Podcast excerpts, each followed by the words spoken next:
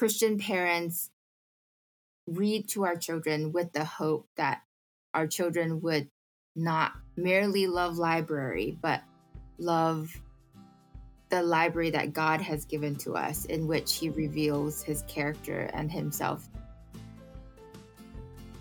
I'm Rush Witt, and you're listening to Straight to the Heart, a podcast from New Growth Press. Each episode includes thought-provoking conversations with leading Christian writers and thinkers. We hear who they are, what they believe, how they approach their work in ministry, and the moments and people who have changed their lives. In Straight to the Heart, we go beyond the books to connect with the remarkable people behind them. Today, we sit down with Irene Sun, author of Taste and See and God Counts. Irene is an intentional and thoughtful mother, and today she shares invaluable keys for making the most of reading to our children. We talked about why kids' books are effective to change the way they think, and how to know if certain books are too scary or too sad or too mature for young readers.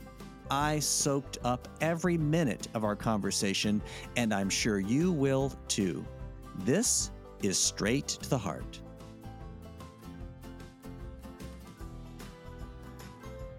And so it would be great just for you to tell me about yourself. Yeah. So I am a mom from Pittsburgh. I am a homeschool mom. So that kind of is my my main job right now. Um, my children are fifteen, thirteen, ten, and five. And they're all boys. And so, wow. Huh, so it's the summertime. And because we tend to be quite rigorous in our um, in our humanities during the school year, summertime is for the math and the science. And so, so we continue with school in the summertime. Um, the older boys are doing algebra in the mornings. And, um, And and the younger ones are doing math and handwriting. And so we've continued to to troop on. I'm a pastor's wife. My husband is the pastor of a local Chinese church, Pittsburgh Chinese Church, so mm. P C C. Uh, I love being a pastor's wife. I'm learning to embrace it as a calling instead of as a duty.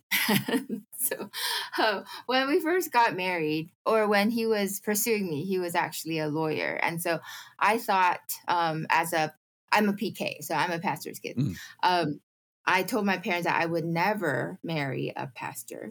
And look what happened. So wow. Yeah, never I say never. Never say never. Actually, my wife is a pastor's wife, uh, and I know how hard how hard it is. It's, you know, it's just mm-hmm. on top of everything else. It's it's uh, it is a mm-hmm. calling. It's uh, mm-hmm. it's challenging, and I know that um, the kind of homeschool life and church life and putting all of that together makes for a very busy life. And I found in in our family that one of the keys really is personally and as a family cultivating habits that help us keep things together. Now, I wonder what's maybe one habit that you are glad that you've cultivated. Um.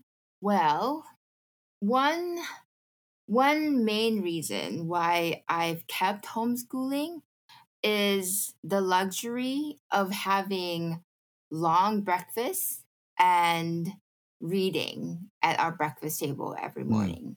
And so Uh, in the beginning, when the children were young, um, I started developing this habit of reading while they were eating, because I found that to be uh, quite, it, I found it to be just easier because they have something that they're occupied with. Um, I tried to make quite elaborate breakfasts in that I do cook all of my breakfasts. And mm. um So no no cereal and milk for the boys, but mostly savory things like um, bacon, sausage, uh, toast. And so I, I want them to associate reading with good food. And we always start with uh, a reading from the Bible. And now that they're a little bit older, we do a little bit of theology. And, and then comes your favorite part, which is um, me reading out loud uh, a book together. So we've been doing it for years now. And one of the reasons why I have not um, given up on homeschooling, because homeschooling for boys can be kind of overwhelming one at one time sure. or another. But when I think about um, giving up these couple of hours at the mor- morning table, um, eating breakfast and reading scripture and some good stories together, it just keeps me going because I'm not willing to give that up yet. Yeah. So it's a great habit to have, reading aloud to kids. And I wonder, were you raised with, um, you know, books being read aloud in your home? Uh, do you remember um, one? Do you remember one book that was read to you, or reading one of the books that you read as a child? So I I was not raised a reader. Um, I think I I've loved books since I was young, but I I think that was the way that God created me, because um, though my parents read a lot because they were in ministry, um, we we did not have books in abundance. We were they mm. my parents were missionaries, and so we moved around mm. a lot. Um, we did not have an extensive library, being um, just a, a poor poorer family in ministry. Um, but I I did just have fond memories of my mom telling me stories, and so they would tell me stories without um, without the help of physical books. So I've always loved stories. Um, but when I did start reading, I remember um, pulling off a book from my mother's very small collection. And it was a Chinese book called uh, Tongxing de Huanhu, which means The Cry of a Child. And I remember reading it for the first time and encountering um, these two children in the story who were Christians. And I had never, um, so I was raised in Malaysia and, and actually different parts of Malaysia because my parents were missionaries and um, people in ministry. And Malaysia is a Muslim country, and most of the Chinese in Malaysia are Buddhists. So raised in a Muslim country, um, surrounded by uh, people who worship idols, there were just not that many. I don't have many Christian friends at school. And yet in this book, The Cry of a Child, there were these two characters, a boy and a girl, and they were Christians. And it's funny because I suddenly had this um, urge to look for this book. So last year, um, I went online on the internet, mm-hmm. and I found this um, this small online bookstore in California that had one last copy of this book, and so um, and so I purchased it, and having held the book in my hand and touching the texture of the pages and having the weight of this tiny little book in my hand, I just started weeping because I mm. I, I think that's probably where some of my um, imagination came from. Like just, mm-hmm. it was the the beginning of my imagination of what it means to be a Christian. Um, these two children in the story, they were, uh, they were persecuted for their faith. In in that, um, that the the boy character in the story had a dad who was very opposed to Christianity and and um, would beat and abuse him every time he went to church. And so, for some reason, that was my first um, encounter of other Christian children. Um, in life, and they were not um, they were not real life children. They were characters in the book. Wow. So as a Christian mom, how do you think that your faith may change the way that you approach reading with your kids? You've had this experience growing up of, of uh, obviously with with uh, with books and reading, and how do you feel like your mm-hmm. faith has changed the way that you approach or or informed the way that you read with your kids? Mm. Well, even non-Christian parents see a lot of benefits in um, reading to their children, reading with their children. But I think what sets Christian parents apart when it comes to training our young readers is that we we train our children with the hope that they would become word lovers because Jesus is the visible word of God. And God's children are book lovers because God communicates himself and his promises through not merely a book, but a library of books and a library of ancient, ancient books of different genres. That we, because in the Bible itself, we have stories, we have poetry, and we have letters. And, and the Lord has given us this rich heritage of words and books. And Christian parents read to our children with the hope that our children would not merely love library, but love the library that God has given to us, mm. in which he reveals his character and himself through us. And so, um, so that is the hope I have um, as I'm reading to my children.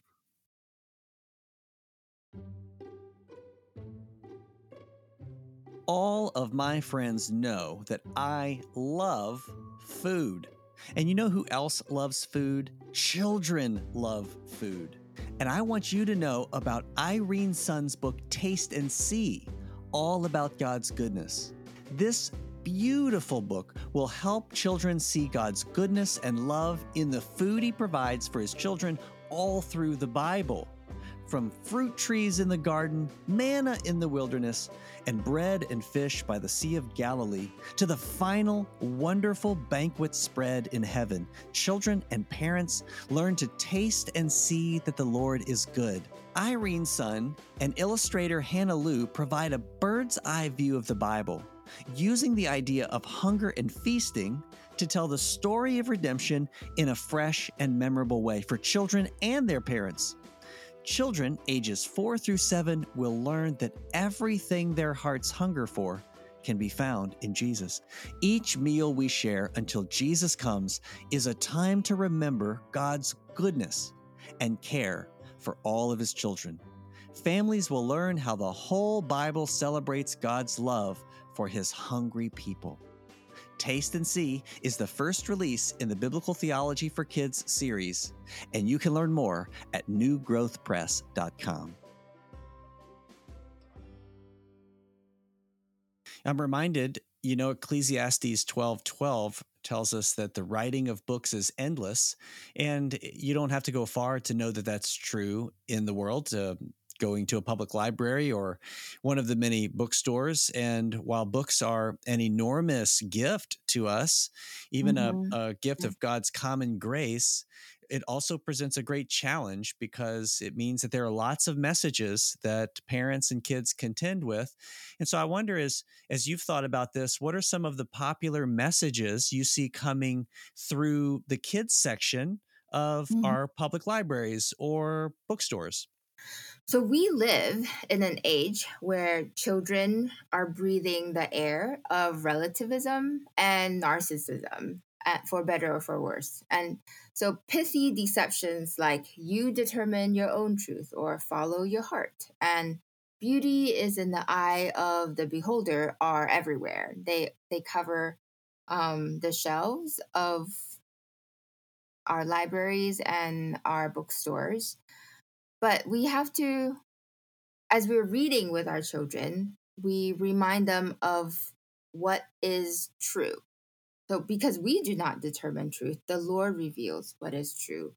And we are to follow Christ and not our own hearts, because human hearts are crooked and deceitful. And beauty is not in the eye of the beholder, because absolute beauty is found in a seemingly ugly cross where Christ died in our place. And so the only way I think we can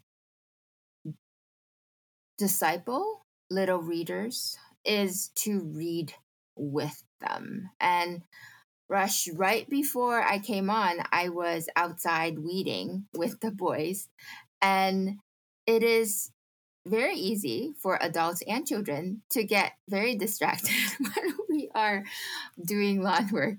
And so I have found that the best way to train children to do lawn work is to do it with them and to um, to talk to them, to have some good music playing in the background, um, to weed with them, to show affirmation when they got some good roots as they're pulling the weeds. And in the same way, I think that is how we disciple little readers. That is how we shepherd little readers so that they know how to behold our good shepherd, because um, we we are reading uh, for communion with God. That is that is the goal of why we read. Christians read not with the mind of the world, but with the mind of Christ. And the only way we can do this effectively is to read with our children often and and out loud, so that we can enjoy the stories with them. We can enter and travel into these worlds with them. And and I'm not afraid to read untrue things with my children, because I am there to show them which are the flowers and which are the weeds. And that is safety for them, that I am with them as we are exploring the world together. Irene, I want to say that your intentionality as a parent is really a beautiful example to all parents. It's a beautiful example to me, because it reminds us of how important it is for us to take seriously this work of parenting. You've already mentioned that there are so many different messages, and uh, kids, because of the usefulness of books, have access to them, and they are effective for, for good or bad. They are effective to mold and shape the way that mm-hmm. children think. That that's true of us too. We're all we're all people as parents. We're people in need of change. To steal a tagline, we're people in need of change, helping mm-hmm. people in need of change, namely our, our kids as parents. Uh, and I, I wonder, why do you think kids' books are so effective at changing the way the kids think? You know, I actually believe that perhaps that's the way that God created us to be. Because if you think about it, on the day of his resurrection, when Jesus rose from the dead, I mean, this is pivotal in human history. What did he do? He walked a long distance with two disciples who did not recognize him. And of all the things he could have done or said that day, Jesus showed them how to read. Jesus taught them how to read the books of Moses and the prophets in light of the Messiah. And that evening, he took bread, blessed it, and broke it, and gave it to them. And it was in communion with Jesus their eyes were open and they beheld God himself. And so I I just find that so fascinating, because Jesus is God. He could have just spoken, right? And and then whatever he said would become the word of God. But instead, he taught them how to read the Old Testament. And I I find that to be um, a model for us. I, I I think that is a great model for how um, the Lord wants us to communicate with our children. And when we read out loud to our children, we're walking about three to four miles an hour. And, and with a toddler, you know, we are mm-hmm. walking about one to two miles per hour. But we we worship. We are worshiping with our children as we open the Bible, as we are opening theology books, and as we're reading board books um, about God. We worship a God who walks with us, and so we want to reflect his wisdom and his method of teaching as we walk our children through through books. You know, I think that your experience may be similar to mine as a parent, in that when we are trying to be intentional about parenting, especially when it comes to, to reading and books, that there can be this overwhelming sense that all of the reading that we do needs to be really focused on uh, on discipleship or deep theology. And as important as that is, there is another aspect to reading. Maybe it's a little more of the common grace gift of books mm-hmm. and reading that sometimes can mm-hmm. be lost. And that's really maybe enjoying the story time as something to simply be enjoyed.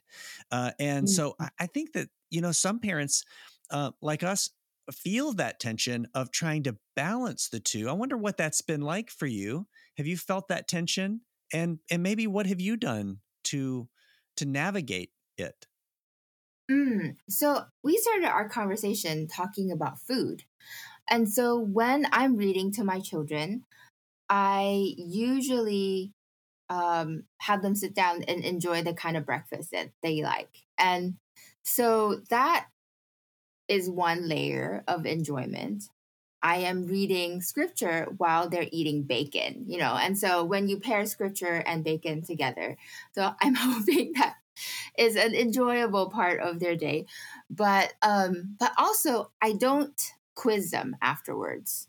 And, you know, it, it's not uh, it's not school time, as in I'm not going to ask them questions about the characters. I'm not ask, mm. I'm not going to quiz them about the even the Bible verses that we read, because sometimes when I see that a child is um, is distracted, I would try to pull them back with um, with a quiz. So I say, okay, I'm going to read uh, mm. a verse in the Bible, and I want you to tell me which book it is from. And it depends on the the ages of the children, I think. But um, but because it has become a, a a rhythm of our lives, the children cannot wait for me to pick up the book that we're reading because they are so invested in the story. Mm-hmm. Right now we are reading The Star of Kazan and by Eva Ibbotson, who is one of the authors that we're exploring right now. And they are the ones who are begging me to read another chapter. And sometimes I have to be the disciplined one and say, guys, we really need to get on with our day. And they are the ones who are begging me, like, Mommy, you have to read one more chapter. We need to know what's going to happen. And so, um, you know, there's just something about stories that is so compelling and so riveting that that I don't need to be the one who who tell the children, okay, now we're going to be reading. And and um, they are the ones who are urging me to read at this point. Yeah. I think the analogy that you used to describe the habit of reading as a little bit like our eating habits is interesting. And it brings to mind uh, the question of, you know, how should parents, or maybe how do you handle the potential for kids to be reading something that is sort of like junk food? You know, it goes a little bit beyond just enjoyment of reading, and it doesn't have the same meaty, nutritious, biblical content. Mm-hmm. And I wonder, have you found a place for that, or how have you handled that?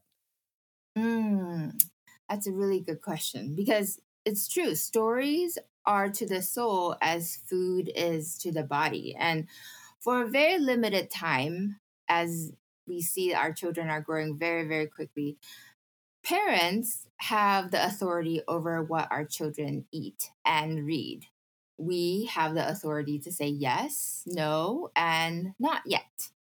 So the willingness to distinguish truth from falsehood, the beautiful from the ugly, is, is a, you know, strangely, a radical and countercultural act against the spirit of our age. And so as shepherds to our little readers, we we need we we do need to help our children to to distinguish what is true from what is false, and what is beautiful to what is ugly. And we are given by God to teach our children to test everything, to hold fast to what is good, and to abstain from every form of evil. And that's First Thessalonians chapter five, verses twenty-one to twenty-two.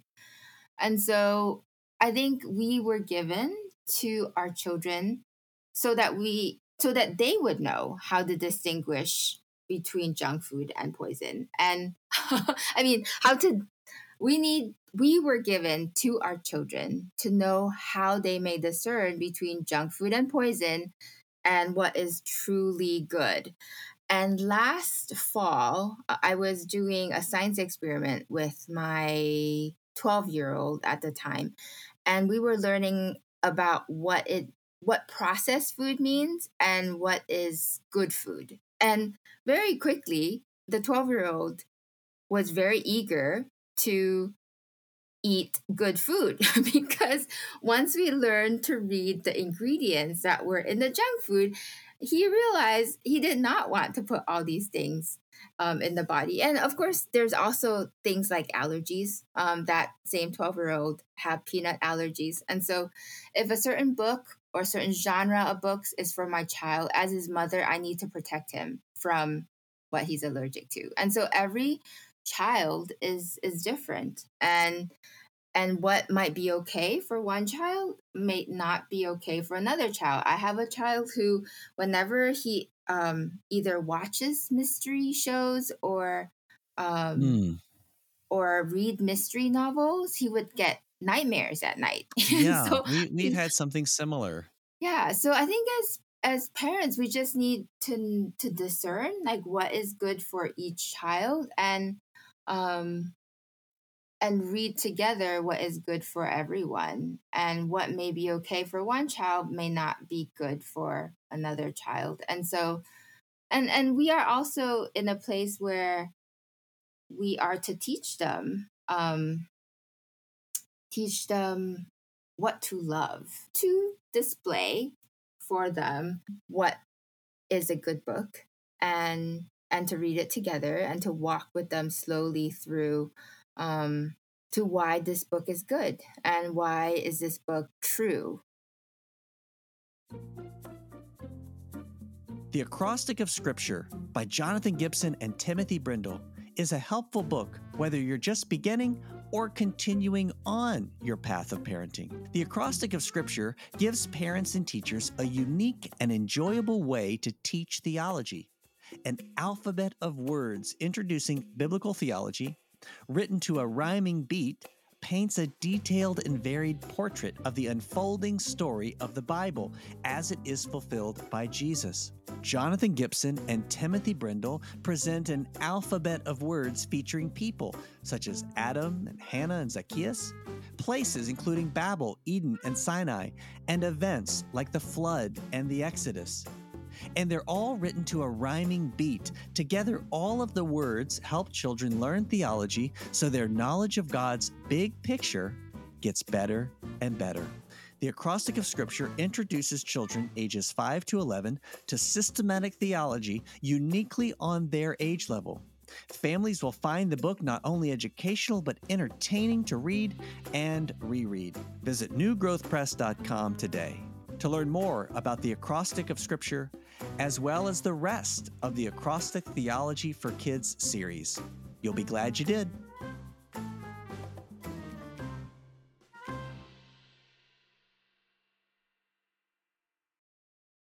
So, Irene, I really appreciate the way that you have thought so carefully through the role of books and reading for kids. Let me just frame out a scenario that mm-hmm. I think um, would be helpful to have wisdom about is uh, so when our kids get to those those early grades and they start to move into more like chapter books where there's a bit more content and there are mm-hmm. more b- messages coming through the books mm-hmm. that they're reading, mm-hmm. sometimes that means, especially when it's more of the leisure reading that's just for fun, that there could be some subtle or maybe even overt kind of contradictions to biblical mm-hmm. values. And mm-hmm. I wonder how you encourage parents to handle it when kids come across some of those contradictions. And it raises it raises some questions for them. They're getting to the age when they can think about that, and mm-hmm. it can be concerning to them. And mm-hmm. uh, you know, they're hearing something different in this book than they maybe are hearing from their parents or they're hearing at church. And it raises that question. So I just wonder how how maybe you've handled that in your family, or mm-hmm. how you encourage others to. Yeah, um, I think this is exactly why we we need to read with them, because uh, we we are not able to read all the books with them, but um, but having the habit of reading out loud and entering worlds of the text with them helps us to learn to have these deep conversations. Um, and so, for example, this morning we were reading a theology book, and it's a very good theology book, and we've been reading it for a couple of months. But when we get to uh, the part about ecclesiology, which is the doctrine of the church, this particular author kept using the language of using, how God was using the church and how God was using God's people to do God's work. And and now this is a theology book. This is not even a secular worldly book that is um, that is promoting bad thoughts. But even then, I would point out to the children, well, you know what? I don't think God uses people. I think God partners with people. And so I would actually, and so and so I would reread the section, and I said, instead of God using people, let's let's replace the word use with partner. God partner with the church to bring his good news to the world. God partners with his people to bring about the kingdom of heaven. And and so this is not, um, it's not even a didactic moment, because for my children, it's just so normal. Because when I'm reading fiction with them, sometimes some of these fictional characters would swear. And I would always replace words with gibberish or just like hot dog or sausage. And and they would laugh about it because they're like, oh, yeah, this is one of those books. But I'm reading with my children. And so there's safety in knowing that their shepherd is with them, even as they are walking through, you know, this is not the valley of the shadow of death, but this is definitely, you know, some thorn bushes that they know um, mom wants us to pay close attention to. Well, I know that parents really value the approach that you're describing and the way that you have refined your approach. And uh, I I think it's true what you said, that there are are many parents that that. You know, they feel like I need to get moving. Either they feel like, um, you know, it's a little time has passed and I feel a little bit late to the game, but I want to get moving, or they're right at the front end and they're really benefiting as um, parents of, of younger kids. And so uh, one way that I think someone like you can help is maybe to point out some of the books that you and your kids have enjoyed the most mm-hmm. or benef- benefited from the most as a starting point mm-hmm. to say, start working with these, and then mm-hmm. you will find, you know, the path forward uh, mm-hmm. beginning here. So what are some books you and your kids have enjoyed the most? Yeah. So with my five-year-old right now, we are reading a lot of Mo Willems, The Elephant and Piggie books. So we've loved The Elephant and Piggie books, and they are simple, they are funny, they're engaging. Um, we're always looking for the pigeon. Um, and then for my older children, we've really enjoyed Jonathan Auxier's book, uh, books. The way you spell his last name is A U X I E R. And one of my favorites is The Sweep, the story of a girl and her monster. I think it's the title. But that is one of my favorites. Um, it took us a long time to read the entire book out loud, but it's riveting. Um, and I've mentioned Eva Ibbotson. We read many of her books. We read all of Kate DiCamillo books um, together out loud. And those are just beautiful books that sound good when you read them out loud. They're well written, and they are... Um, They point to the truth. And so, yeah, those those are some solid recommendations. Irene, I have really enjoyed our conversation. I've really benefited and grown from it. It's helped me. Everything that you said, I I, I just kept listening and wanting to hear more of of the wisdom that you've gained in parenting. I, I really need it. I know a lot of a lot of parents do. And so I really appreciate everything that you have shared today. I have loved being here and talking about books, one of my favorite things. That's great. That's great. Well, thank you again for uh, for doing this with me, and thanks for this conversation. Thank you, Rush. You've been listening to Straight to the Heart, a podcast from New Growth Press. Our next episode releases next week, and I look forward to seeing you there.